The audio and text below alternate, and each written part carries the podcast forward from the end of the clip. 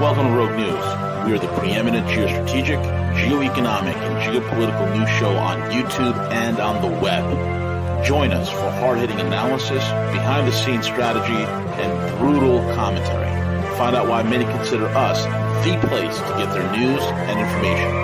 Check us out, at roguenews.com. Follow us on Twitter at Real Rogue News, Facebook, and most of the popular podcasting apps. Most of all, remember to subscribe, like, comment, and share. For Veles, Friday. folks. It's Friday. it's time for Veles. Get your notebooks, get your uh, coloring books, whatever you need to write on, because there's going to be a lot to go through today. We're going to run over an hour, so Veles has a lot to a lot of ground to cover. So without further ado, Veles, what's going on, buddy? How are you? I'm good, V. How are you holding up? I'm holding up, man. I mean, I'm holding up. Before we went live, you and I were talking about how Yeah. we're we're we're surveying the entire land, the entire sphere of things, and if if it's not on fire, it's smoldering. So that's where we are. Yeah. And the Uh, V- Titanic has taken on water. You know. Yeah. V, v and I were talking, folks, about some people we know in the financial industry who right now are just uh, freebasing Adderall um, Yeah. because because of. Uh, I make fun of it simply because, you know, as I often joke with all of you, my, my perspective is born of both an ethnic background that has just had its ass handed to it in a number of fine countries, but but also the stuff I've seen where I'm I'm channeling my inner Dustin Hoffman from Wag the Dog, where everyone is upset and saying, "Oh my God, this is a serious problem. What are we going to do?" And Hoffman, because he's worked in Hollywood, is like, "This isn't a problem. Two Italian prima donnas whacked out on Quaaludes. That's a problem. This is manageable." so. I look at what's especially here in the United States, you know, many of the folks I know in the financial industry are just absolutely got sandbags around their either if they're working from home or the office, sandbags around their work areas because their customers understandably are just losing their minds over what's going on in the market. Now, it's easy to say, well, you know, even after 2007 the market goes up, the market goes down. Sometimes we have extreme changes. You just got to weather this out. Don't lose your mind, don't freak out, etc you know that's that's the Ross Perot joke about everything is local. Here in the the mullahs of Iran are cutting off the hands of infidels. Is a story on the nightly news. Unless you're walking the streets of Tehran trying to get your employees out of the country, that'll make your fingers tingle.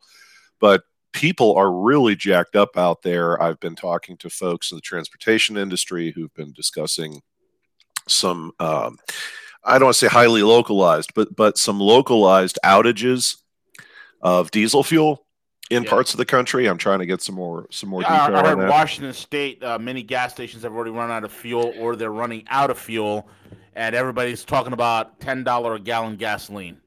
Yes, uh, it was funny. There was some stuff posted on the internet where folks were saying, "Was that just a uh, an edited meme, or is that real?" And it was the photo of the of the fuel pump where they they they added another digit, and um, I just saw the article the other day where it was like it was seventy six, I think, said no that that was us, and yeah, we just added another digit to the fuel price.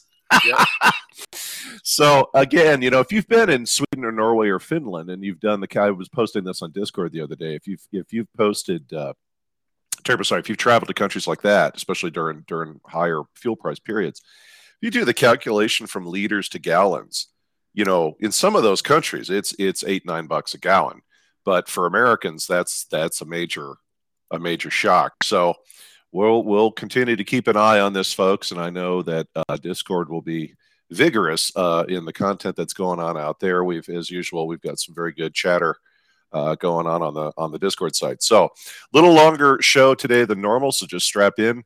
Um, I also intended on covering some detail about former President Obama. We'll have to wait on that for for another program.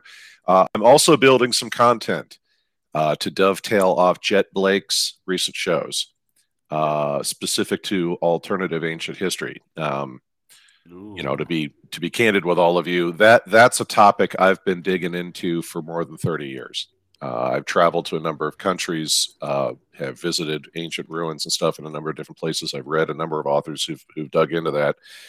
There's some areas of that topic jet's been digging into on spiritualism the universe you know planetary orbits and things of that nature.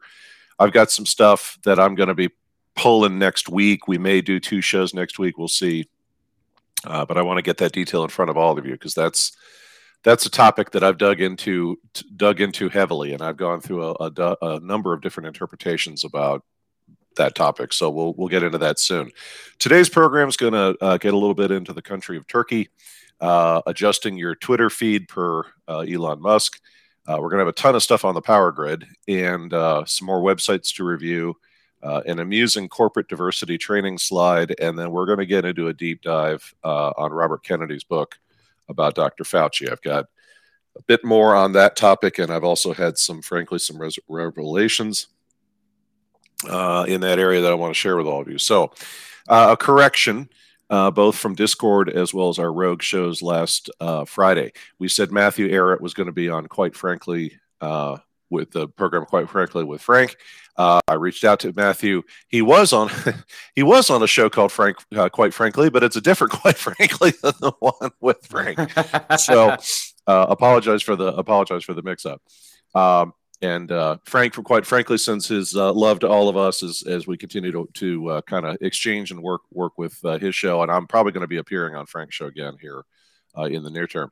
Um, came across an, an, amusing comment from somebody in the alternative space this week where they said quote the danger we face is not repression through a boot but through an algorithm unquote um, that's certainly thought provoking especially in light of some of the things elon musk has been saying on on twitter because even right. even i'm rather stunned by stuff elon has been saying i mean it's like our I don't want to I don't want to get into hyperbole, but it's like our worst suspicions are, are proving woefully inadequate for how bad the problem was. Um, so uh, now Matthew Ehret covered some of, of the Turkey topic this week. He focused on Finland. Yeah. And for those of you that are on his reading list or his distro list, both both he and his wife uh, Cynthia have been producing a number of excellent articles that I've uh, you know, it's it's my my often complaint in situations like this. Geez, I've got to read these. Uh, uh, I've got to read these articles very slowly because there's a lot here, and I, I can't just do the Evelyn Wood speed reading paragraph as I as I go through his or his wife's content. Um, yeah, Turkey, folks. Uh, it's complicated with Turkey. Um, separate from this matter of Ukraine and the NATO membership thing, Turkey has always felt a sense of racial exclusion by the European Union. You know, yep. a, a Caucasians only club of which the. Well, I mean, look at Germany, right? You, you have Turks that have been in Germany for oh my god, hundred years plus. Yes, they're, they're not even granted German citizenship. Yeah, and for you know, this is one of those things where where again, I don't I don't want to be flippant, but when I hear people in my personal life talk to me about, you know, well, you know, America's history with racism and and this, that, and the other, and it's like, look, I've got friends from about, and I mean friends, not just people I know casually. I've got friends from about every walk of life you can imagine. I have friends who are Jewish, Christian, Muslim. I've got friends who are Sunni and Shiite. I cannot talk to them at the same time, obviously, but uh, you know, I've got folks from India, uh, both northern and southern India. The list goes on.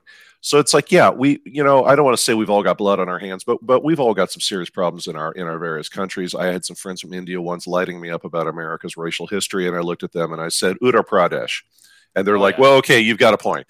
Um, so it's it's like, okay, it's not just us, America. Well, Everybody in the world. Fellas, go ahead. the thing: if you're from another country, you come to America and you actually speak pretty good English, yeah, you're American. You know, you right. you don't care, right? Vast majority of Americans don't care. You go to Europe, you'll never like you know you you you can you can go to, you can be born in Germany and never be German. You can be born in Japan in Japan and never be Japanese. No matter how good you speak the language, you'll never be Japanese. You'll right. never be Chinese. You'll Guangzhou. never be Thai. Right. Well, and I've I've got I had a a, a wonderful uh, nanny uh, when my stepkids were younger. She was from Western France, and her parents came here and one of the first things we started joking about was the attitude of parisians people of paris versus the rest of france that it's like you know paris and berlin are almost like separate countries.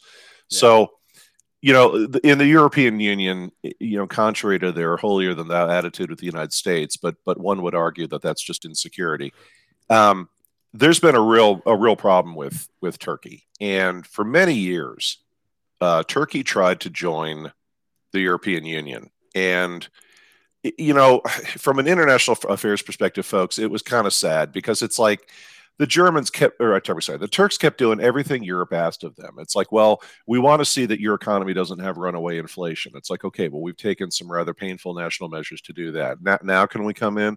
Well, we want to see that your revenue figures are at least here. It's like, yeah, but we're doing better than Greece and Italy as far as our balances of accounts, right? But we want to see that your industry is at least, you know, before you can join the European Union, we want to make sure your your industries are here, here, and here. It's like, well, okay.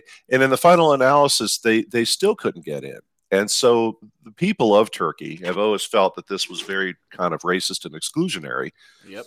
And here's a really old statement that's true even in the ancient world many people in Turkey felt we're good enough to die in one of your wars for NATO, but we're not good enough to join your economic union. Bingo. Our, yeah, our people, our people are good enough to die in your problems, but but we're not good enough to, you know, as the old joke goes, marry your daughter. So now Finland and Sweden might possibly join NATO in a fast track process. Now, like I said, Matthew did a superb job this Wednesday. I'm not even going to go into what he was talking about, but he did a great job on the kind of Nordic country angle of the whole NATO thing. So here's Turkey, and now they're watching Finland and Sweden possibly joining NATO in a fast track process. And you better believe Turkey's mad, and it's why they're threatening to veto the process. And it's not just Erdogan, the country's current leader ego at play this time. He knows his country's people are as pissed off as he is. Yep. And this is some real ethnic stuff going on here. And there's a lot of resentment going on in Turkey about, oh, God already. Now, now you're going to let F- Finland and Sweden into NATO. Eh, but, but you know, we're but just the still... second most powerful military in NATO is not allowed to join the European Union. I mean, think about that for a second. They're good enough to be part of NATO right? They're, they right. meet all the criteria. U- Ukraine doesn't, right? But Turkey meets all the criteria to meet NATO, but you can't join the European Union. Unreal. Unreal. So um, the other thing too that Erdogan, you know, and this is this is pure power politics here, folks. This is this is the realism school from international affairs. So while this is all going on, and our media, of course, doesn't cover it much like our media is not covering that, you know, Sri Lankans are are hunting down their national leaders and yes. setting them on fire, let, which let I know Dean was exa- talking about the other day. Let me ask you a question, fellas. How long do you think, uh, let's just say, uh, a Mitch McConnell would burn, uh, minute wise? I, I think with enough accelerant, it, it, it, he can burn for a few hours. What's the old jokes? Seven seven minutes a pound on a rotisserie. on a um, rotisserie, yes. Well, and and I'm, we're joking, folks, but I've said this on the show many times that when I was in Washington D.C. back in 2009, roughly 2010, and I'm I'm sitting in bars talking to staff members of of U.S. House of Representatives members and, and the Senate and other other government people. When the 08 economic crisis hit, and as I've said, you know, I I live in a fairly nice area, and I had very stable people in my neighborhoods, homes going up on for for foreclosure and the fear across Washington of we just don't know what to do. And their constituents saying yeah we can't wait till you come home. And the secret service saying man i hope you're not going back to your district for you know prior to the midterms because we can't keep you alive. There's we've spoken to your constituents. They're they're literally writing up the different ways they want to deal with you. Well sri lanka went ahead and did it.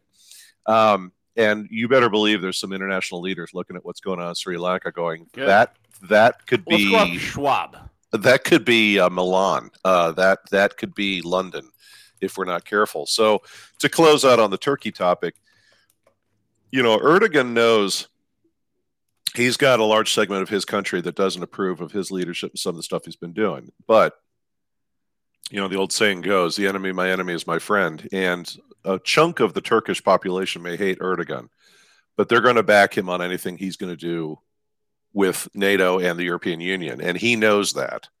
So I also think Erdogan's probably going to look for um, some considerable uh, concessions from NATO. Although there are rumors now that certain NATO countries are saying, uh, you know what, we should kick Turkey out. And it's like, Good. boy, I'd. Uh, oh, that's beautiful. I'd I'd watch your ass before you say something like that because if you, you know, it's Probably it's the best like thing my, to happen in the world. Yeah, well, kick like Turkey my, out of NATO it's like my joke about China. If you think a, st- a strong China is a problem, you haven't lived until you've seen what happened when China is afraid.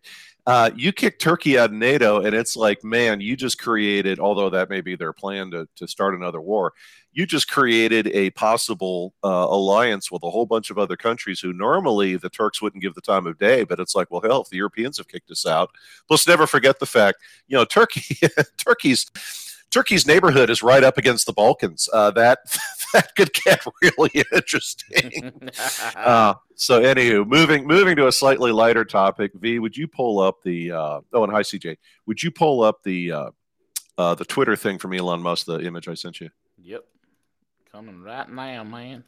So while he's pulling that up, uh, Musk this week pulled up the following on how to adjust your feed uh, you go to the home button, and then you'll see some stars in the upper right corner of the screen and select latest tweets.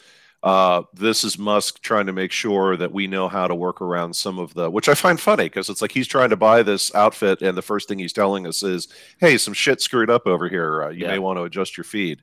So I know I did it, and uh, I will say, that, um, what do you call it? Uh, you'll notice the difference. So just just a helpful user hint there. Uh, speaking of Twitter, uh, you'll recall the the vigorous exchange at the end of last week's show with uh, V and myself on that topic. And CJ this week attempted uh, to have a show on the OMC channel on YouTube uh, where he was moving into that topic in a little bit more detail. Uh, they shut CJ off around a copyright use of the clips from the documentary, and I got to say, I don't know. I've never seen that before. That's ridiculous. Well, That's usually, crazy. like with this show, if I play a music clip and somebody claims copyright, you know, uh, Rumble or Similar will will adjust our show uh, recorded version, uh, but not in the middle of it. But um, CJ had some some really good thought provoking stuff he was getting into this week in his program, and and he one of the items he he uh, identified during the the piece of it he was able to get out. Um, eighty um, percent of Saudi Arabian society is on Twitter. That's an incredibly high figure. And one of the other uh, items that came out uh, during CJ show this week was is that a comment by by observers of the Middle East who said Twitter is the Saudi Arabian parliament and that's that's some powerful stuff. And as we've discussed, you know, the the uh, MBS and others had been using to what degree we don't know, but it looks like more and more is coming out.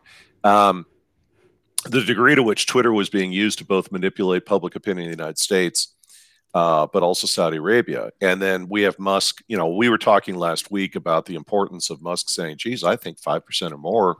Of the total user community may be bots. Now, now we've got Musk openly saying is 90%, which I don't know that it's 90%, but is 90% of all Twitter accounts are they bots? Now, let's consider for a moment if 80% of all of Saudi Arabia's society is on Twitter, and the number of Twitter users here in the United States is certainly in the millions. If 90% of the total community of Twitter users are bots, that's a gargantuan number given all the actual people who really are on that social media tool. So the potential for disclosures of intelligence activity is immense. And as I speak to you today, Patrick Ryan uh, has really been getting active in some comments of his about how he's digging into this and he's working with a number of data scientists because Patrick Ryan has identified a number of correlations where certain reporters lent their names to their comments on Twitter, but it appears that none of that was them that it's just like basically somebody handed a, an envelope with money and said you'll concur that this is your account on twitter but then that most of these postings have certain shall we say uh, you know computer like algorithms behind what's being said. So as elon makes his statements and as patrick and patrick's not alone in this there's a number of other people out there that are, are now digging into that data one of the things that made me scratch my head was as I said, look, we've got a huge a number of intelligence agencies are are leveraging Twitter. I mean, as I, I was flippant about it last week, but I'm dead serious that that's what social media was for. Um, so, just my opinion, there's no way Elon Musk is doing what he's doing without at least certain elements of our intelligence community telling him it's okay. If not, oh, yeah. they flat out asked him to do it along with Peter Thiel and others. So then that begs the question: Okay, what what the hell's going on here? Do do we have perhaps a a uh, inter argument with inside intelligence agencies? Who knows? And then secondly, if somebody actually gets off their ass, the opportunities here for the SEC to vaporize, uh, especially uh, social media firms out of Silicon Valley, is impressive because you're you're lying about the operations of your business. I mean, it may 100%. not be publicly you know, traded. Yeah, and as I said on last week's show, you know, and I, I don't want to use the word easy, but it's easier um, to make comments about physical asset industries, of which I know V is fond, um, where you say, well, your phys- figures show this, and you produced X number of cars, and you're lying about that. But I would go back to the comments I gave last week about the telecommunications industry, where not to the degree Silicon Valley does per se, but but you know when MCI WorldCom took a bullet and AT and T and Sprint and all the other major players were under immense pressure about, hey, wait a minute, these numbers don't look right. A lot of that was financial, but a lot of that was financial based on how many clients do you have, how many individual people are using your your uh, information technology services across either the internet or phone or whatever, uh, versus corporations because that's what led to the SEC saying there's no way you can sustain these financial figures if you don't have those clients. If you don't have those clients, then you're lying. So it, there, I you know, I need lawyers smarter than me, and I know a friend of ours in the audience is is ready to tell me exactly to what degree I may be wrong or right, but. There, there's there is some precedent there in the legal community. We'll see how that turns out. So, turning to the power grid, and V and I were talking about this before the show. I prepared some of this content, and then it really started uh, getting deeper here uh, in the last 48 hours. And I got to say, there's uh, Tika Boom, white hats are assisting Elon. Yes. uh, and Elvis is in the building.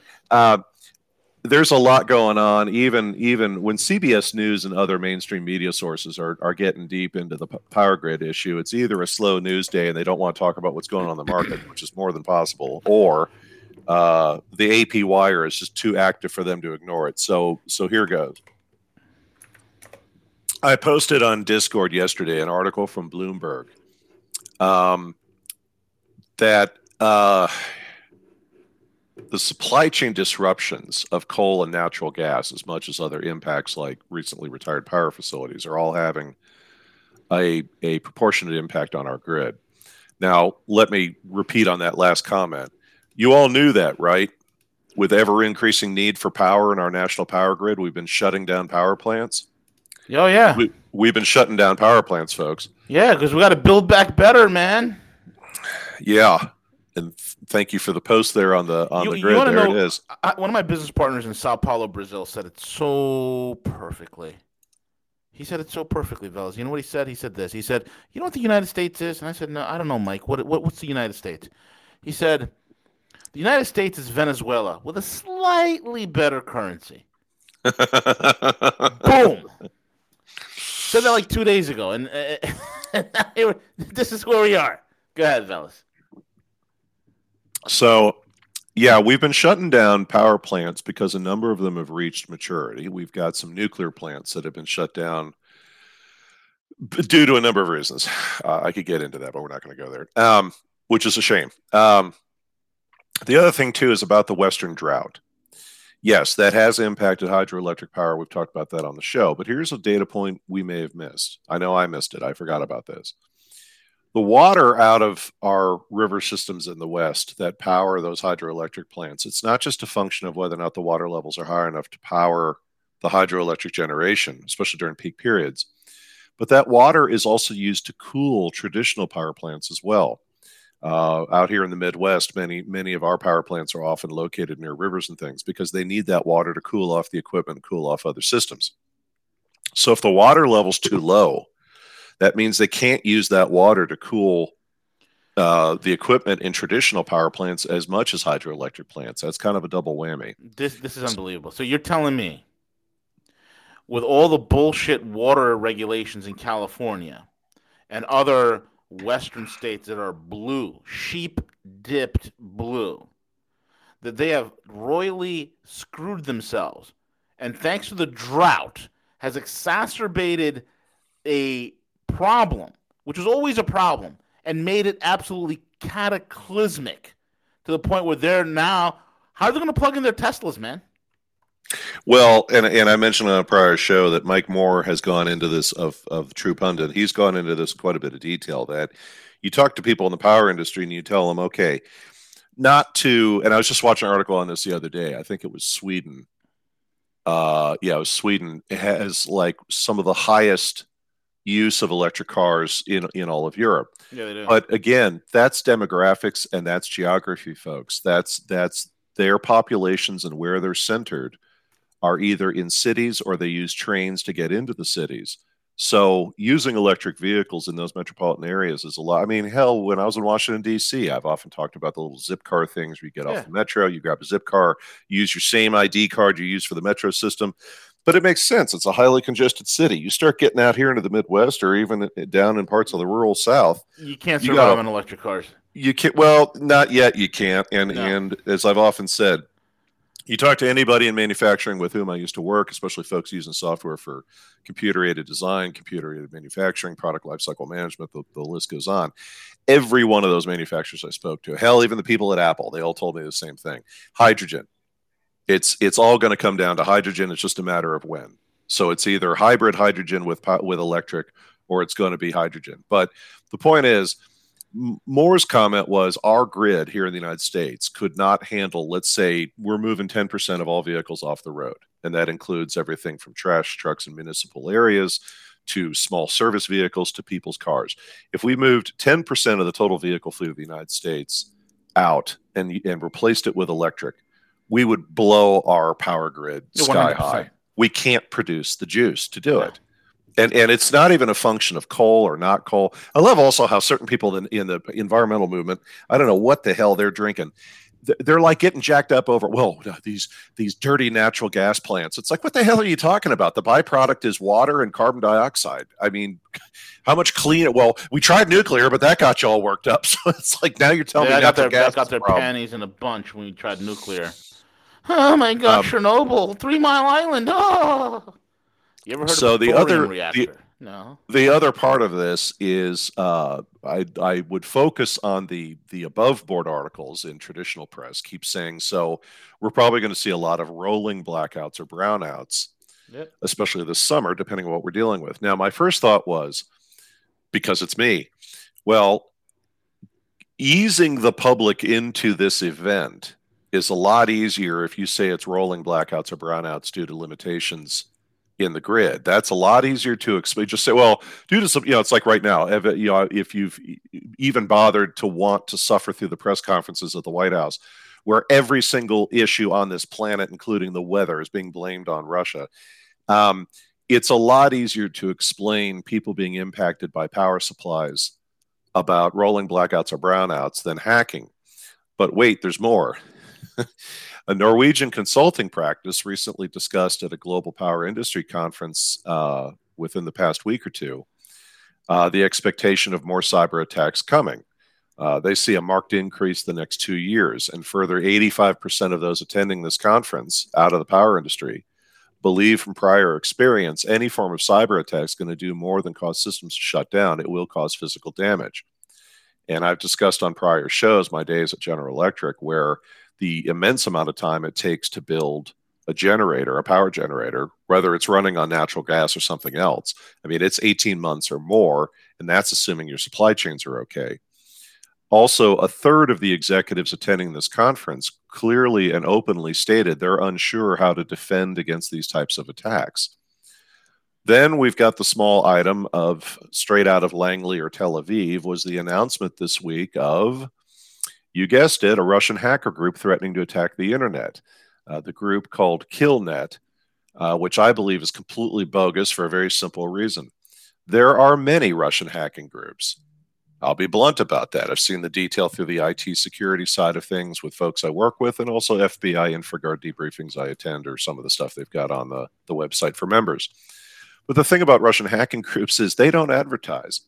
And most of them there's no other way to say it. They're they're they're tied to deeply criminal organizations, and of course, as the old joke goes, every time the school year restarts, hacking drops because they've all got to go back to school.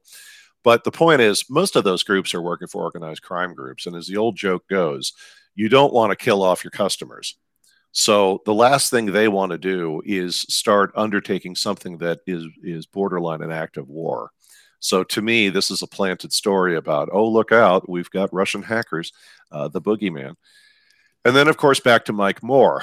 Uh, you'll all recall I talked a week or two ago about about his disclosures. He's gotten the detail. He actually, the other on his paid for service, he literally was holding up the training manual uh, in front of the screen. And I can tell you, after attending a number of of you know trainings by FEMA and other federal agencies, uh, the uh, Homeland Security, the co- the content and the layout of the of the uh, what do you call it? The the uh, documents and stuff people people use during these training sessions certainly looks legit to me. The layout the way it's organized the government doesn't change much folks. When it comes to debriefings there's a certain way they do this stuff. So he talked about how in 2014 there was extensive training provided to state and federal agencies on how to exercise authority quote unquote if there was a pandemic of some kind now that was back in 2014 and as I mentioned previously, they provided forms uh, local and state agencies can use, references to legal rules uh, to enable them to enforce lockdowns or similar, depending on which way uh, a form of pandemic would go. Now, he has gotten into his hands just in the past week the fact that training like that is already underway to the same audience on how to handle quote unquote forthcoming power grid failures. Now, one of the things I'm waiting to hear, whether from him or others, is whether or not the words martial law is is going to come into use. As I hear more, I'll let you know. So the takeaway on this is something similar to other content we've done here at Rogue, and, and I've tried to do on my show. I know Jet Blake kind of, or I'm terribly sorry, not Jet Blake, but uh, help me, V. Um, our colleague who does a lot of the here are the unknown parts of the economy, John Singleton. Oh yes, yes yeah. Um, not enough coffee yet, folks. Um, you know, do what you can where you can, and and I know you know last thing anybody wants to do right now is spend a lot of money, and I don't know that you need to spend quote unquote a lot of money, but you know, try to keep at least a half a tank of fuel in your daily driver where possible, rather than you know running around on a quarter tank or less.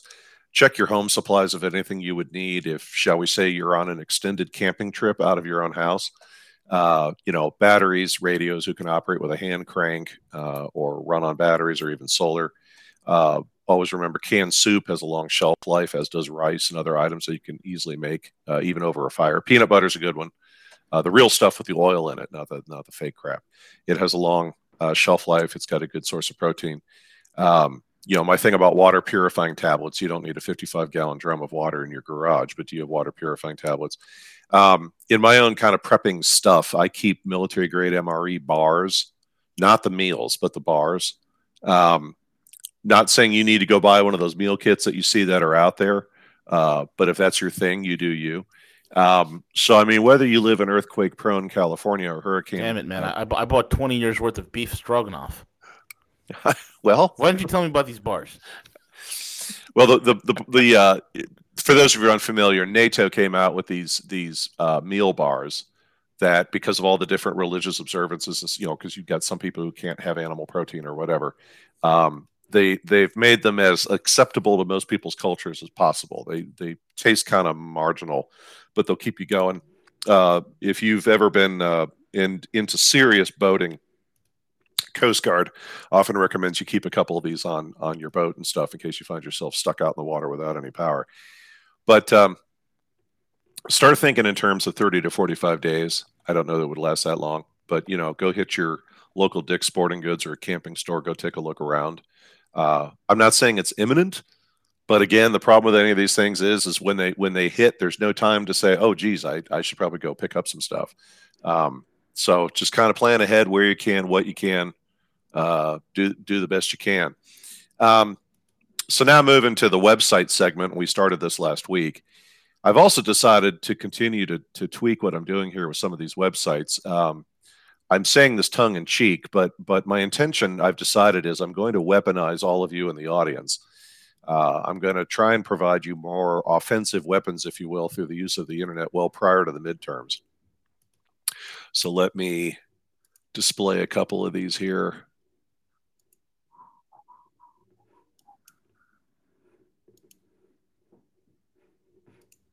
Can you see me? We can see you. Okay. So this is the first, and I'm going to have a couple like this. In the old days, and this may sound strange, in the old days, and by I mean the old days, I mean like the 1980s and the early 1990s, um, there used to be uh, a series of magazines and publications by literally people in the intelligence community, uh, including in corporate America, a group called um, SCIF, S C I F, uh, the Society of Competitive Intelligence Professionals, basically people who used Intel like tools uh, to help corporations get, get data on their competitors and similar, uh, all of which is completely above board. Um, so the first of these is is what you see on the screen, which is Covert Action Magazine, and here's a recent article of theirs, which is, um, you know, how a secret army of propaganda experts in Ukraine, funded by the U.S., were used to win hearts and minds. And this is pretty good publication. I do post some of this stuff uh, periodically on Discord.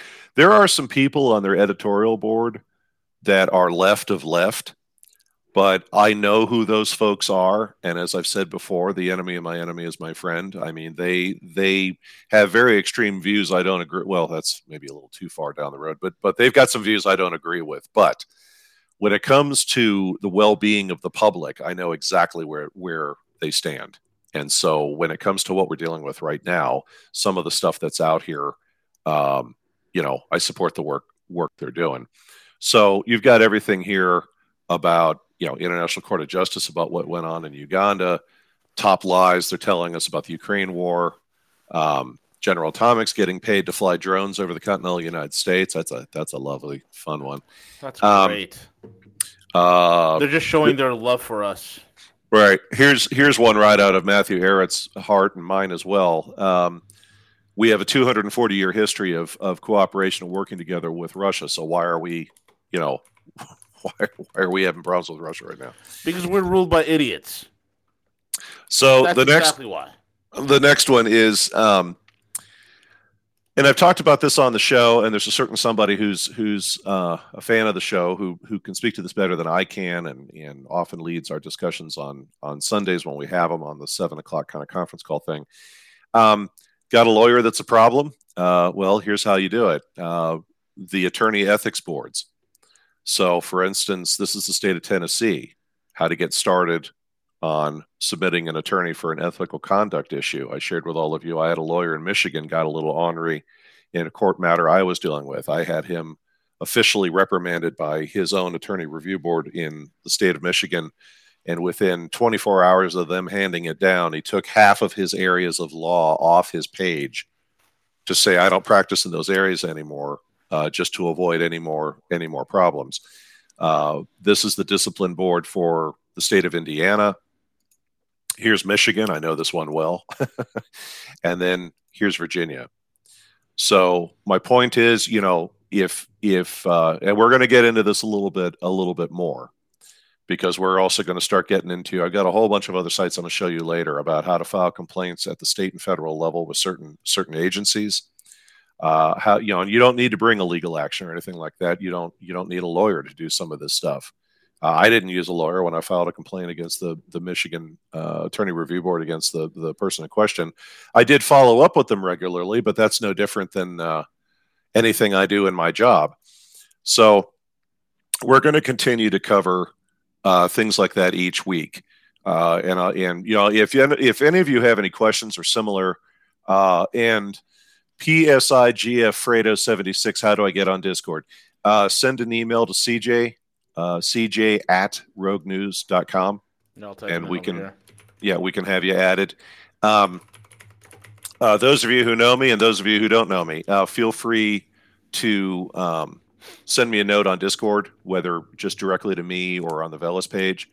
Um, and I'll I'll take that into consideration if you got some questions about hey how do I do the following or where's the website on the following but but um, it's it's about time we start getting into uh, some more specifics on how do you do the following I, I know that we we had uh, some discussions one Sunday about with the person I talked about about how do you get in front of school boards how do you you know injunctions and things like that which all sounds very scary and and don't you know As I've often said, the legal community wants to scare scare the shit out of you about how they function the same way government does, and the same way finance people want you to believe that you couldn't possibly manage your own money.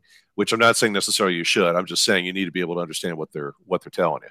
So it's the same thing here. We're going to start working our way. We're going to start putting our big toe in the water and working through some of these websites and stuff. And the other thing too is how do you just get the information you need? Uh, we're we're gonna we're gonna get into some of that on my future shows. So, uh, changing direction again. Uh, v, would you be good enough to pull up the um, bioweapons in Ukraine slide? We don't have bioweapons in Ukraine, fellas. Those right. are we all know this. They are all just bio research facilities. Now, you guys have to love this. What you're looking at this is from the Russian government. You haven't seen it because our media won't won't cover it, but we need Scary Poppins to disavow this immediately. Where's right. Scary? Po- oh, she she she's retired. she's retired. So if you look in the upper left hand corner here, you'll see you'll see a double headed eagle with a little shield on it. That's that's the Russian Ministry of Defense. Um, so what they've got here is is is the groups involved in the upper left hand corner, you've got various branches of the United States military, the CDC, the CIA, and others working through various sponsoring organizations of the money they've been given, moving over into dual use research. If any of you need me to translate, uh, some of the, some of this is still in Cyrillic. Uh, if you need me to translate, just let me know. And then the materials go into the pharmaceutical corporations in question. Of course, these are all the names we're used to hearing, including but not limited to Pfizer, Battelle, Gilead, uh, and a number of others, Lilly. Um, and of course, I'm going to go there, folks. Anytime I hear Eli Lilly, I start getting heartburn because I start thinking of former Vice President Pence. It's about as owned as isn't, a human being. Isn't Lilly from Lilly. Indiana? You bet they are. Yeah, you I, bet I they are. The, I went to the Lilly Mansion uh, that was over here. It was pretty interesting. I was like, huh. Well, and and uh, a number of the Lilly executives during the various ups and downs of the economy in the '90s came over to General Electric. So I worked with a number of ex Lilly executives that were working for GE divisions in the Midwest. And then after GE started closing up shop in certain areas, amusingly, those same folks went went went back to Lilly, who was more than happy to have them because now they learned a whole bunch of stuff about the way GE does things. Um, Hobo sermons. I will post this to Discord. I think I did previously, but no worries. I'll I'll put put that stuff out there. And folks, when I do these shows, if if I've used something and I forgot to post it to Discord, just tell me. I'll I'll post it or I can send it to you directly. And then here in the center. Um, now this is this is a little misleading because uh, you know we've got former President Obama and we've got Joe and we've got Hillary and we've got George Soros, uh, but there's some Republicans who belong in here too. But anyway, so this is the vicious circle of what's going on there uh, directly from the Russian government. And how did that come about? Well, that came about because of all the crap they've captured inside Ukraine. Now, uh, V, would you pull up that corporate diversity slide, please? I've had several people reaching out to me about their mandatory diversity training. I've even got some folks, uh, ironically, some of whom are defense contractors, who've told me that they have mandatory half day sessions every week on some kind of a related topic. Now, um, BRBS World is a company that is one of the firms out there that provides this kind of training. I've looked them up. Um, they've got a kind of spooky group of leaders running them. I love um, the uh, acronym BRBS. yeah. Um, a friend of mine who attended training of a major uh, grocery store chain sent me this is they were being told how evil and and uh, horrible they are. Uh, this one leapt off the page because it was one of many where this happened. This is the trust and vulnerability slide and fostering inclusive cultures. So as they're talking about, you know, feeling vulnerable is okay and and feeling engaged and and this that and the other. Um, it was not uncommon from what they told me that they've got a number of things where Hillary Clinton is often an image on the slide. You know, because she's, she's all about inclusion. She right? Is, viv- remember what Michael Moore said in his movie Sicko? She's vivacious. So, anywho, uh, mm-hmm. Just to show you the when when my friend sent me this, I was a little early in the morning and the coffee hadn't kicked in yet, And I, I texted him back and I said, "What the hell am I looking at?" And he's like, "Oh, this is from our internal training I, I had to attend." Why do they have the name Brene Brown on the bottom of a Hillary Clinton picture? I'm not sure. Is that Hillary? I'm seeing more than one piercing on her ears. It could be a psyop. It looks like Hillary. Anyway, just just a thought. I'm sure I'll be getting more. Maybe it's her alter named Brene Brown. Well, Brene, uh, let me find out Brene Brown. All right, keep, keep talking. So, yeah, so it's it's obscured because of the. I had to black out the the images of the folks there on the side. Um, so moving into the Kennedy book. Yeah, it's Brene some... Brown. I confirm. Okay. My God, my bad. Looks scary. Certain angles, she, she could look like a Clinton, uh, Hillary. Yeah.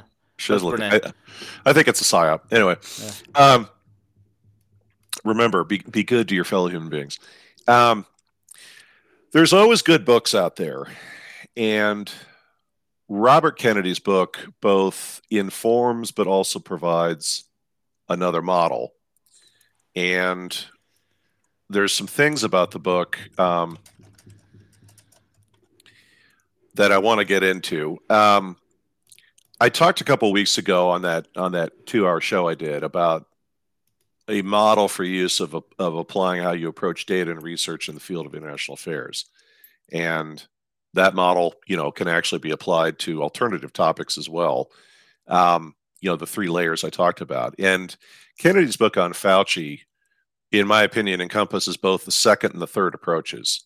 The second being non-traditional models and non-traditional data, and then third level is folks like us here at Rogue that that we look at the really I wouldn't say conspiratorial, but the, the stuff that folks don't want to touch with a 10 foot pole where we got to ask the question, yeah, but is there truth to that or not? So if you move beyond the the COVID topic, Fauci's role in those events, et cetera, you'll realize this all goes much deeper. And Kennedy's book, if you look at it on a much wider model, demonstrates a history of medical control over the prior 200 years as well as the psychology of the people who who achieved it. Um, think about my comments previously about things with a conspiracy-like aspect to them. Let's you know go JFK assassination or things like Roswell. You can't find the answers, and the answers may not be what you necessarily thought they were by going through the front door of that topic you have to usually study a very long history of many elements. You got to filter out a lot of stuff that that doesn't apply or is disinformation. And that eventually it leads you back to the original question about the historical event. And the, the COVID topic is no different. And it does, in many respects, begin with John Rockefeller, John D. Rockefeller, Standard Oil. Particularly when Rockefeller started being challenged successfully, keyword, by both the government and other high net worth people out there, you know, other peers of his own among the robber barons. And Rockefeller, in his ego, uh, crafted a military like offensive to overwhelm his critics, stop the government, achieve long term goals. And we have to remember by the time the government eventually broke up Standard Oil, because they weren't quite sure what they were going to do, they just knew that he had too, mono- too much of a monopoly over a number of areas. But by the time they broke up Standard Oil, his wealth and power actually increased. It didn't diminish it. And that's not by accident. So, what did Rockefeller do? Well, he sent out researchers to study U.S. universities, healthcare providers, and state resources on several topics. This is all in Fauci's book. Rockefeller would build a full reconnaissance model before he acted. And he used the data to better focus on anything where petroleum or other business products of his could be leveraged. He then narrowed down his efforts on a number of few key areas, always making sure to build a public relations campaign behind it. And his charities and philanthropy work supported libraries and media organizations whose real purpose was to control information and narrative. Now, anybody opposing Rockefeller in those institutions was forced out or discredited or completely hounded out of the field. He then shaped higher education institutions in the medical field to promote his reputation and rebuild his damaged public reputation. And he also supported a massive change in how we approach medicine in the United States. Now, prior to when Rockefeller started getting involved in all of this, the United States, in a lot of ways, in, in using our kind of contemporary terms, we still tended to practice homeopathic and natural medicine in the United States. And what happened is that model was replaced by a chemical based series of treatments, often tied to firms he controlled and opposed natural remedies or treatments. Yep, that's when we made the shift from um, holistic to allopathic. Yes. So, a key part of medicine before Rockefeller and at the medical school level and doctors that were practicing was that the most important thing was a healthy lifestyle, clean water, quality food, and natural medicines, contributing to a strong immune system. Now, the United States and various government agencies, especially in the early 1900s, started taking credit for a lot of improvements that occurred in the overall health of people in the country. And that did happen. But it took until the 1970s or 1980s before anybody admitted that in reality, yes, certain medicines and treatments did did help, but some of the biggest things that helped the overall quality of health in the country was clean water and better quality food. Some of you might remember from history classes in high school or even in middle school, uh, people cleaning up the production of meat, uh, the muckrakers, yeah. people going out there looking into to how food was being stored, and obviously refrigeration. That's another another big one. So to oversimplify, the focus at that time was on the immune system. Now, we might all recall as well as we've worked our way through the, the events of COVID the last two years, the focus by many folks, not just the Children's Health Defense Organization, of which, of which uh, Robert Kennedy is part, but even here on Rogue and our Discord channels, and especially Frank, and quite frankly, our, our Frank from quite frankly, uh, his health page as well.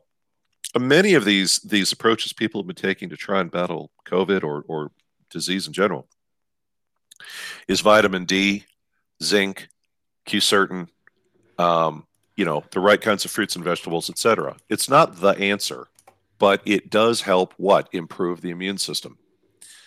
So the other thing too is, you know, Rockefeller's approaches and what became part of our medical industry was essentially the use of poisons to stop a disease and hope it doesn't kill the patient in the process. There was also a strong eugenics theme to Rockefeller's activity, but that's a whole other conversation. So, whole sections of US society, from academia to medical providers to the government itself, became dependent on Rockefeller's money as well. Now, after he died, that infrastructure kept operating, if I may, like a virus, uh, via his family members and others, which is no different than what happened after Cecil Rhodes died, where he also left behind a number of institutions on that kept pushing his views on the international environment, and so on. So if we move the clock forward to the 1980s and 1990s, and we look at Bill Gates, Microsoft products become an indispensable part of American society and business, and Bill's ego gets the best of him. And he and Microsoft are accused of monopolistic and predatory business practices. Because, as most people in the IT world knew, it's not like Bill had a very egalitarian management structure over there at Microsoft back in the 80s and the 90s. I mean, it, everything flowed down from him. And there's a series of lengthy U.S. government court battles with Bill that kind of revealed his true personality. There were a number of depositions and things that became public where you could see Bill's ego on full display. Also, from his behavior in depositions as well, but also Paul Allen, his former business partner, and a number of other sources painted Bill as a megalomaniac on par with Rockefeller. Paul Allen was a good guy. I had a very good friend who was very good friends with him. Good guy. Well, and it's kind of the same with Wozniak. You know, no no one can be the confessor of Steve Jobs better than Wozniak. Nobody can be the confessor of, of Bill Gates better than Paul Allen. Um, now, Gates's response to him being attacked in the courts and in the public eye was pretty much Rockefeller's model.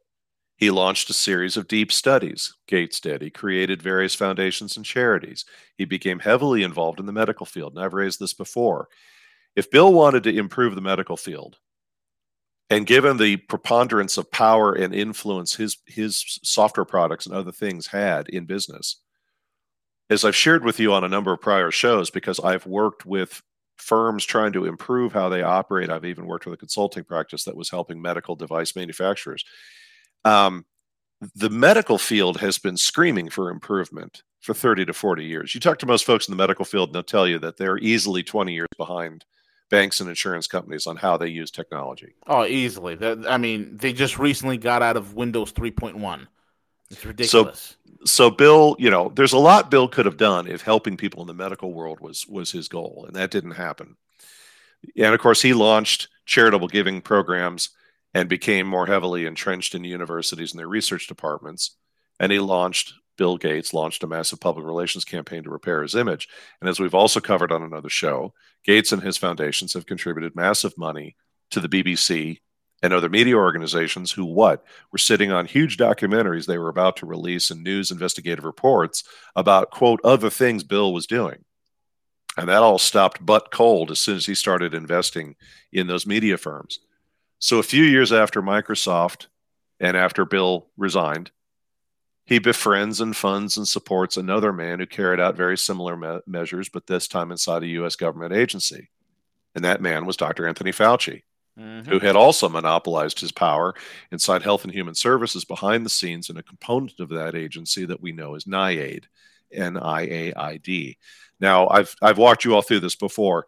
If you imagine in front of yourself a little bubble that says Health and Human Services, and then you've got two bubbles underneath that and one a, is a director of a sub, you know, a, a su- sub of a sub, a sub of a sub is the most yeah. powerful man in DC. yeah, you've got you've got CDC in another component, and yeah. then and then NIAID is is under that, but yet Fauci's power inside the agency is is uh, unstoppable. So Fauci's approach from within inside Health and Human Services is like Gates and Rockefeller and many others. All three essentially built cults of personality to hide their objectives, sustain loyalty in those reporting to them, or for that matter, the media. And over many years, Fauci developed the ability to direct money to medical researchers and PhDs who owe him for the rest of their lives. Second, opposition to Fauci results in his destroying you or your ability to make a living in the field, same as Rockefeller.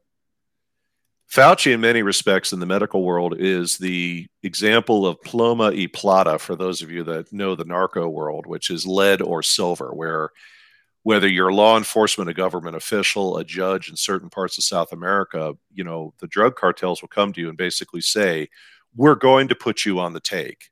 You're yeah. going to take money from us. And if you don't take the money, we know you're a problem and we're going to kill you.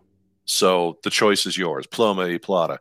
Well, that's Fauci from inside the agency. There's extensive coverage, both in in uh, Kennedy's book as well as other sources, about you know Fauci. He Fauci, in many respects, he reminds me of of uh, to to quote from Hunt for Red October of the heady days. Uh, when IT was growing beyond its natural boundaries in the 90s, and there was just absolutely no restraint on on executives or, or corporations. Um, there was an excellent book um, the the byline of the book was called CEOs Gone Wild, but but um, it was a profile, a, a, book about the profile of the psychology of Jack Welch, of the executive running Avon Cosmetics, of Chainsaw Al Dunlap, one of my favorites, um, and a host of other executives. And just it goes to that story I told you last week about uh, um, Bernie Ebbers holding up the books of MCI WorldCom at a prayer breakfast saying, Well, it's in Jesus' hands. We just can't figure out what the hell's wrong with our financials. Chainsaw Al Dunlap, by the way, in that book, and they they had the the uh, what do you call it the the the direct uh, notes taken out of the the court hearings from the stenographer, the transcripts of there was a scene where uh, Chainsaw Al Dunlap, you know, they called him Chainsaw because he would go through corporations and he'd buy out a company, he'd lay off huge numbers of people. And now that it's it's still barely operating, he reduced costs to considerable degree, so the firm looked unnaturally profitable, and then he'd sell off pieces of it or whatever. But his personal behavior was unbelievable. And Dunlap, there's this scene where when his divorce with his wife was beginning, he started getting pissed off with the judge and others in the room and his lawyers like trying to get him under control. And he he looks over at his soon to be ex-wife and says i've always wondered i've always wondered what human flesh tastes like. I wonder what you're going to taste like. And the judge like is banging his gavel saying mr dunlap you're in you're in my court and we're taking transcripts of what you're saying. And dunlap like looks at the judge and goes screw you. Do you not understand who i am? I could take you out if i wanted to Now, chainsaw might be an extreme example, but but the intent is the same mm. with most of these people. So, you know, with Bill, there's not a, or uh, terribly sorry, with Dr. Fauci, there's not a single university medical department who's received money who wants to see those funds dry up. Right. Um, and then thirdly, Fauci uses his carefully crafted cult of personality and methods of enforcement to prevent any form of criticism. Now, we have had some examples lately of TV interviewers going off script, which is kind of funny because he really starts getting agitated and he right. probably also wants to know what human flesh tastes like at that moment. But for the most part, no one ever really asks Fauci deeply probing questions. And some of you were chatting here in the in the show. I've you know it's been said by many. I'm just repeating what's been said by many. N- nobody, even even the Pauls, even Ron Paul, Rand Rand Paul, can't afford to ask the question everybody wants to ask. How many patents do you have specifically with Moderna, but other firms, Dr. Fauci, where you are personally benefiting and profiting from these inoculations and from other other things that are out there? Going going back to AZT and the the AIDS treatments, because that's another part of the book, is the parallels between Fauci and what happened with AIDS is one for one with what's going on right now. Now there's there's some sidebars we need to consider, and I'm gonna get into that now. When it comes to our current time and stuff out of the book, number one, this pandemic treaty we've been hearing about with the World Health Organization, there's a lot of chatter out there right now on that. If that measure passes, you better believe Bill Gates is going to benefit financially and from his span of power. There's just no way it's not going to happen because Bill has benefited from a number of things like this. What we do know from the language, what we can get out of that agreement, the Director General of the World Health Organization, if this passes, can declare a pandemic in any country they want and enforce the protocols of the agreement. That means national sovereignty just went right out the window. And this is what's going, you know, and again, got to read between the lines. There's a lot of folks we've seen out there commenting, even in, in the alternative space, who've been making comments about, well, uh, and yes, the smallpox. oh, we got monkeypox now. You, monkeypox. heard that? You heard that? 3. W, you heard that? Uh, WEF and uh, the WHO have merged. Is that actually straight up? Yes, the new organization that is combined between the World Economic Forum and the World Health Organization is called WTF. you got me there. Uh, Tex- Texas Tom Payne, th- thank you for that. Uh, and I don't take that lightly about the miscarriages because that's one of those data points folks are trying to trying to get to the bottom of. The other one that we won't know, quite frankly, for probably five years or more is uh, there's no other way to say it. Uh, how many young people who got, and I'm speaking specifically to the Pfizer and the Moderna shots, but especially Pfizer, um, how many young people are now sterile uh, as a result of those shots. We we don't know, but I don't even know, man. To the topic at hand, the the agreement will allow the Director General, of the World Health Organization, to declare a pandemic in any country. Now, here is one of the things we have to think about. They can declare anything as a pandemic. Yep. So, what about gun violence? Racism. That's why I had the little uh, comment there from the the mandatory corporate uh, diversity training. What happens if if the director general of the World Health Organization declares racism a pandemic in your country? Yeah, you know that's you got, you got to give up national rights. Right. There's there's a lot of unknowns there, and then the Gates and Fauci topic. Well, who's leading who? Fauci carved out his place in government. He's benefited handsomely in power, prestige, and money. Plus, the other thing is, is, is there's no other way for me to say it many of the techniques and methods Fauci used are very similar to a lot of other people in large organizations. One of the many, many things I've had to deal with in my life and stuff I've read into is sociopaths in the workplace. Um, there's a well known um, medical professional, Dr. Dr. Hare or Dr. Hari, H A R R E he's the guy who originally put together the diagnostic statistical model that's used to determine what sort of mental illness might you have. Unfortunately, his work has been screwed with, but he's written a number of books to help people dealing with certain sociopathic personalities in the workplace. And one of the comments uh, Dr. Hare and others have said for years is the larger your organization, the more bureaucratic most likely it will be. It, it has to be because because in order to run a very very large organization, you got to have a lot of repeatable and consistent rules and procedures. Sociopathic people love organizations with a lot of rules because it provides very strong uh, boundaries that help them to understand how they can bypass the system. So that's true of a lot of these senior executives, whether in the commercial government space. And Fauci certainly is an excellent example. Now, he's a big gear in the machine but Fauci's not in charge. And nor, for that matter, do I believe Gates is in charge. But Gates is a much bigger gear because, as we know, Gates has been involved with not just Fauci, but also Epstein. And it's interesting to note that if you look at the historical track record of how Gates met Fauci, which is in the book, and how Gates met Epstein, which is not in the book, but we've covered here on the show, I'm sure both Epstein and Fauci, when they finally met Bill Gates, I wouldn't say were in awe, but kind of it reinforced their ego of yes i've reached this point in life where now someone like bill gates wants to work with me. And it's like no you're being handled like an intelligence operation. So the other thing that we have to to talk about is the harm and i've kind of alluded to this. Is the harm from inoculations just a byproduct of money by any means or is there more going on? Now as a historical reference when they sold leaded gasoline in the united states and worldwide Many researchers now say the side effects probably killed as many people as war, the dangers that were caused by us using leaded gasoline in, in vehicle engines. The awareness of the harm leaded gasoline caused was known early on, but why'd they keep selling it? Well, it was the usual. There would be scandals, lost revenue, the need to rework most combustion engines to operate on lead free fuel without damaging the engine, and the list goes on we have to this is and this is beyond my purview but we've got to look at the data and see what the data tells us about the harm from the inoculations. Is this an unfortunate byproduct or is there more going on here? Now the homework assignment for all of you is this. The moves to control public health in the united states now globally can be traced back to the 1900s if not before and it's proved insanely profitable for many involved in it the starting point could even be Cecil Rhodes and several British societies, but that's a bigger topic for another time. And certainly Matthew Ehret's covered covered that in depth. That that may even be an opportunity for Matthew and I to do a double header. We'll see.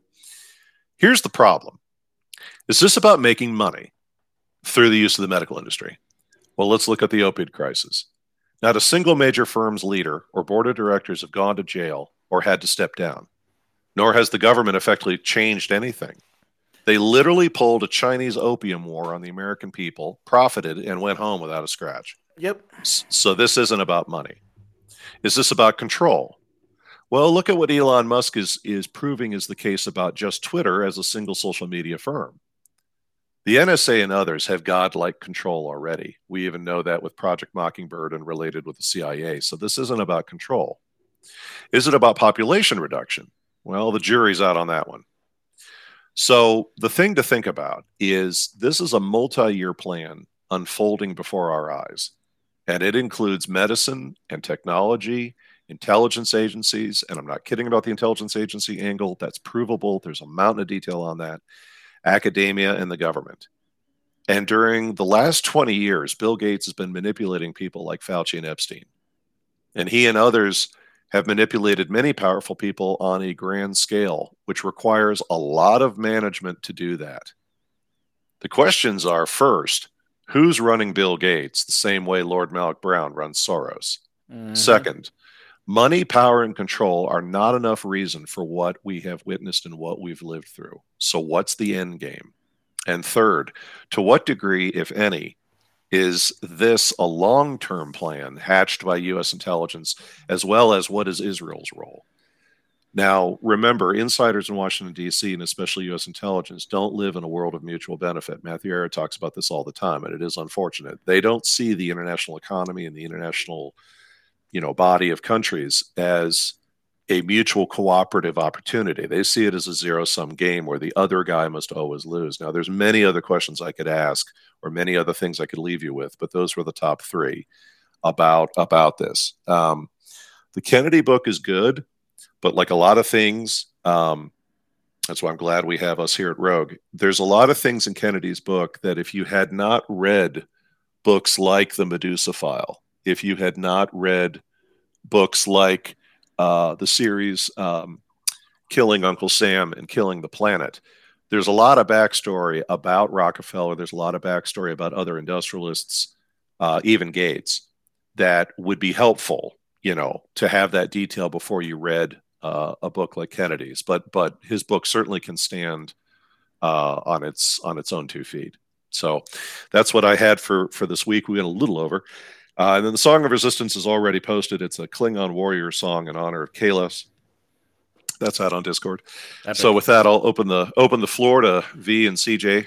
CJ. CJ again, good good stuff from you this Wednesday. I've just or whenever that was Tuesday, Wednesday. Yeah, no, thanks, fellas. Appreciate that. Uh, yeah, good stuff this week. Um, n- no doubt, like when you look at the aspects of what they intended with the uh, the jab. Uh, yeah, I really think it falls back to in terms of really slowing down uh, the the population growth. Uh, also, you know, weeding out a top tier of those who are dependent upon uh, government services, uh, Medicaid, Medicare.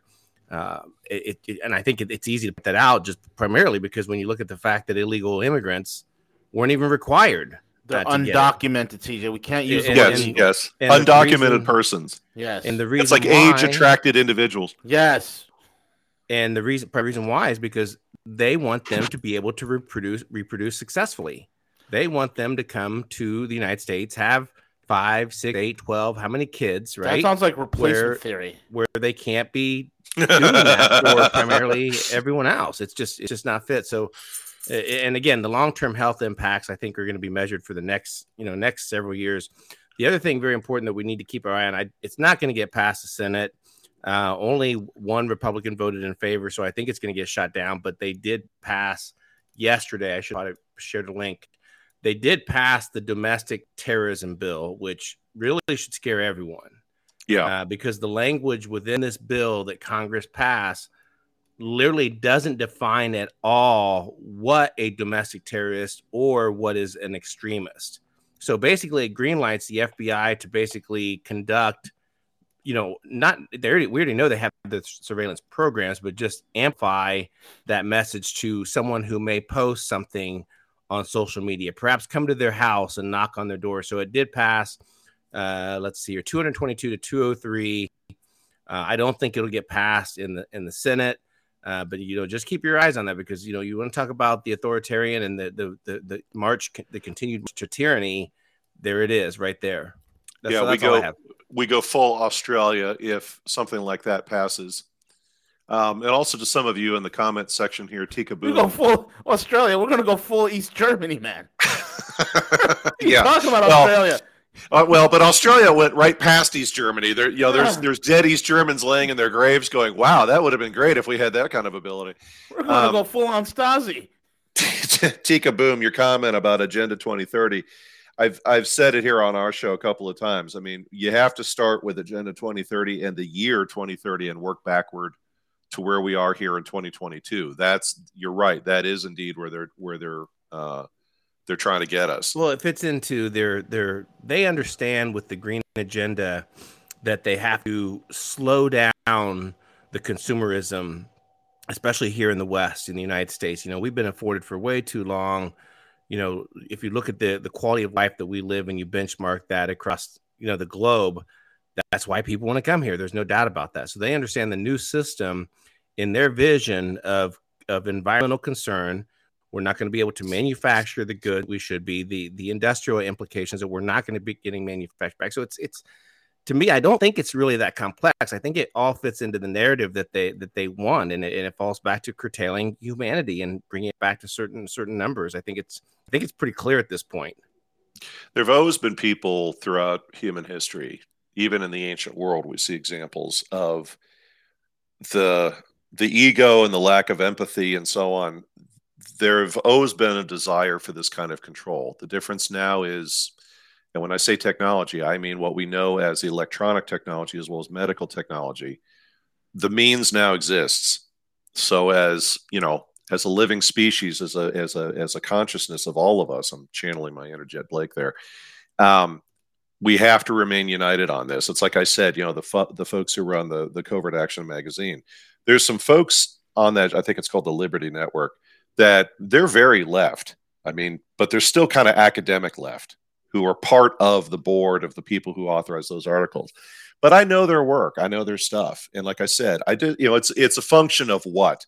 It's like I used to say, the argument in the United States example within our government between conservatives and liberals was basically how much government is enough, how much regulation is enough, how much can we let business do its thing until it starts having a, a disproportionate effect on society. It's not what we've got now, which are people who call themselves leftists but really aren't, but are the radicals who um, want to re- remake the entire system. That's that's a completely uh, different matter. And Texas Tom Paine, um, well, I'm not teasing you about me, me and Matthew Ehret. For whatever it's worth, uh, Matthew Ehret and I actually do talk at least once a week. And I've sent Matthew, uh, uh, CJ's got the article up there about the domestic terrorism bill. Um, Matthew and I talk once a week, and I actually have sent Matthew some some data points and some sources he he hadn't been aware for some of the work he and his wife are doing. Matthew also sends me stuff, so we we do actually talk quite a bit. We just haven't been on the air together, which which I don't know that we're ready for that yet. But I think you are. I think it's time to put you together with Eric. So in in future shows, I'm working on some lesser known things about uh, President Obama. Um, I've got a number of other uh, websites and tools. Hold, hold, on, hold on. Now, now, now, Veles. uh, a couple things about me that you might not know. Apart from the fact that I like basketball and golf, I also play tennis. Did you know that? Yeah, a man, a man who disappeared after his presidency for a reason. Um, I, we're, we're I was gonna... running the Black White House. What do you think, fellas? I was right down the street. Uh, shadow White House, shadow president. Hello. We're gonna we're gonna cover some more about him. Um, I've got some more websites we're gonna cover, and then a radical departure from my uh, my normal stuff. Uh, I guess I was motivated by some of the stuff that that Jet Blake's been doing on the show here of late. And for those of you who may not have noticed, Jet now has his own his own uh, channel on our on our Discord page. Um, and I, I alluded to this at the opening of the show. Um, there's a number of authors out there dealing with a lot of, of, shall we say, lost ancient history and so on that I've I've reviewed for years. I've I've gone to the Standing Stones in Scotland. I've gone to a number of sites in Mexico, Belize, Peru, uh, and even the mound sites, Cahokia in Illinois, and a couple of the locations in Ohio. Uh, and I've been been digging into that one for for a long time.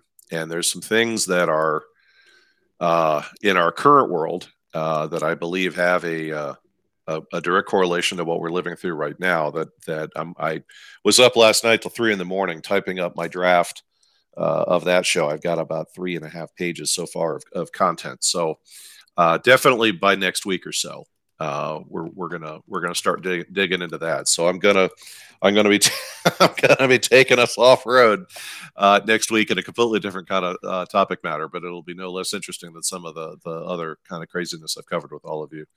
Um, v and CJ, any additional thoughts for this week before we wrap up?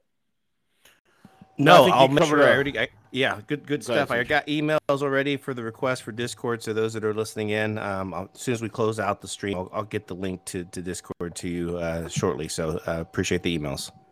For those of you who may not have been on Discord for a while or uh, don't necessarily go there that often, um, really a lot going on out on those pages. Um, there's a lot of good detail there. Uh, I've had conversations with a number of you who have an interest in the COVID topic about getting on Frank's.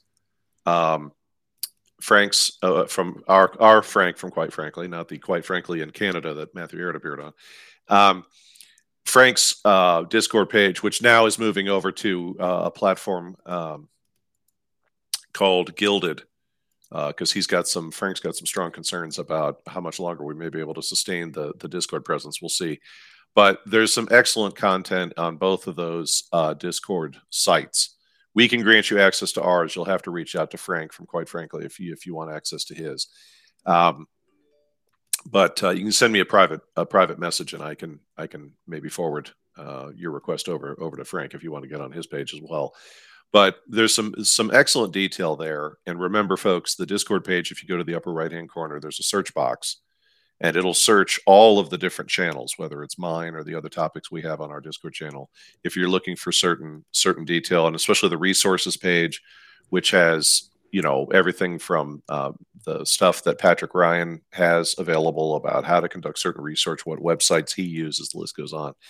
Um, you know, feel free to uh, uh, do some kind of open-ended searches and then kind of narrow down what you're looking for. There is now that it's been out there for a year and change, the the Rogue News Discord site is just, I mean, beyond just commentary and memes and jokes and everybody making fun of stuff if if you're looking for certain articles or detail or data you need in your personal life about everything from farming to preparing for stuff to to uh, more detailed data on the COVID topic or what have you, there there is an immense amount of stuff on that Discord page. So so go go take a look. Absolutely. And also, folks, uh, remember uh, soon CJ and I will be starting our, our reverse coyote service. That is where we smuggle Americans into the Mexican border. Uh, that that should be starting in two years' time. Uh, we we call it the, the, the Tequila Highway. That is code word. Uh, you heard about the uh, Underground Railroad. Well, this is the Tequila Highway. And again, this is CJ and V's reverse coyote service. Is, is, is Raven helping us with that? Possible. We, we are, we're, we're in talks with quite a few people that are that are adept at this. See, do you want to make a quick comment on the reverse coyote service that we're going to offer? Well, we're quickly getting bids from uh, U-Haul, uh, Penske trucks. Um, CJ, you cannot give out our corporate sponsors like that. Um, we're, oh, we're, trying to deem the best, and you know, we're trying to make it comfortable too. And they don't have a whole lot of outfits that are fitted with AC in the back of them, so we'll see. But Casper Mattress is willing to donate mattresses to us, so we can throw it in the back of the U-Haul. Yeah, get a bunch of Americans together, and then cross back into the Mexican border. The uh, Goodyear rubber inner tubes is already done deal, so they're gonna give us a discount on the uh, on the inner tube, so we'll be good there. You'll be able to float across the Rio Grande. Remember, folks, keep us in mind. You know, the our reverse coyote service, and. Uh, That's about it. Anything else you guys want to cover? I'm good, thanks. All I'm right. good. Every, everybody have a really good good weekend and and uh, keep the faith and don't don't get depressed by all of this. Yeah, don't head to the bunkers with the cat food just yet. Okay. I, I know we Not I know we say this every week where it's like we've reached a new crescendo of craziness, but, but you know, tell me about it. Whether it's the power grid or anything else, but just you know, hang in there. Every day I wake up, I look in my mirror and I and I and I clench my sphincter. I'm like before I get before I crack open my computer and start looking at all the data out there. Jesus. Well, and I've got I've got folks who who text me on my phone that that especially some of the folks I used to work with in, in government consulting and stuff where my phone will beep and it's like my first thought is, man, I hope my kids are okay. And then I open it up and it's my my vision is no longer blurring and I'm looking at it and I see, oh God, man, it's one of the guys I worked with in Washington. Shit, it's three of them. Oh God. You know, it's like I can only imagine what's about to come across my screen. Oh, and and uh, you know, the other thing too is is uh, like the Telegram uh, tool. I'm on Ryan Dawson's. I was joking with V and CJ yesterday. I'm on Ryan Dawson's Telegram channel. And he had stuff from folks that are reporting on the things you don't hear right. uh, out of Ukraine. And one of the things I shared with uh, V and CJ yesterday was uh, uh, Dawson posted a, a, clip and some explanation of the. Uh, it's known as an M777 uh, artillery piece. It's a 155 millimeter U.S. made artillery gun, and a Ukrainian unit was operating about 10 or more of them.